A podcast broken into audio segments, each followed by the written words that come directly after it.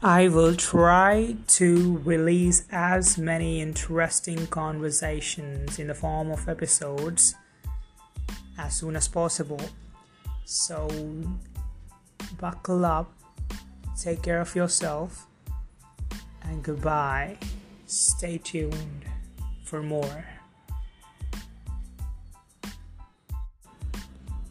Only on Spotify slash Kevin Khan.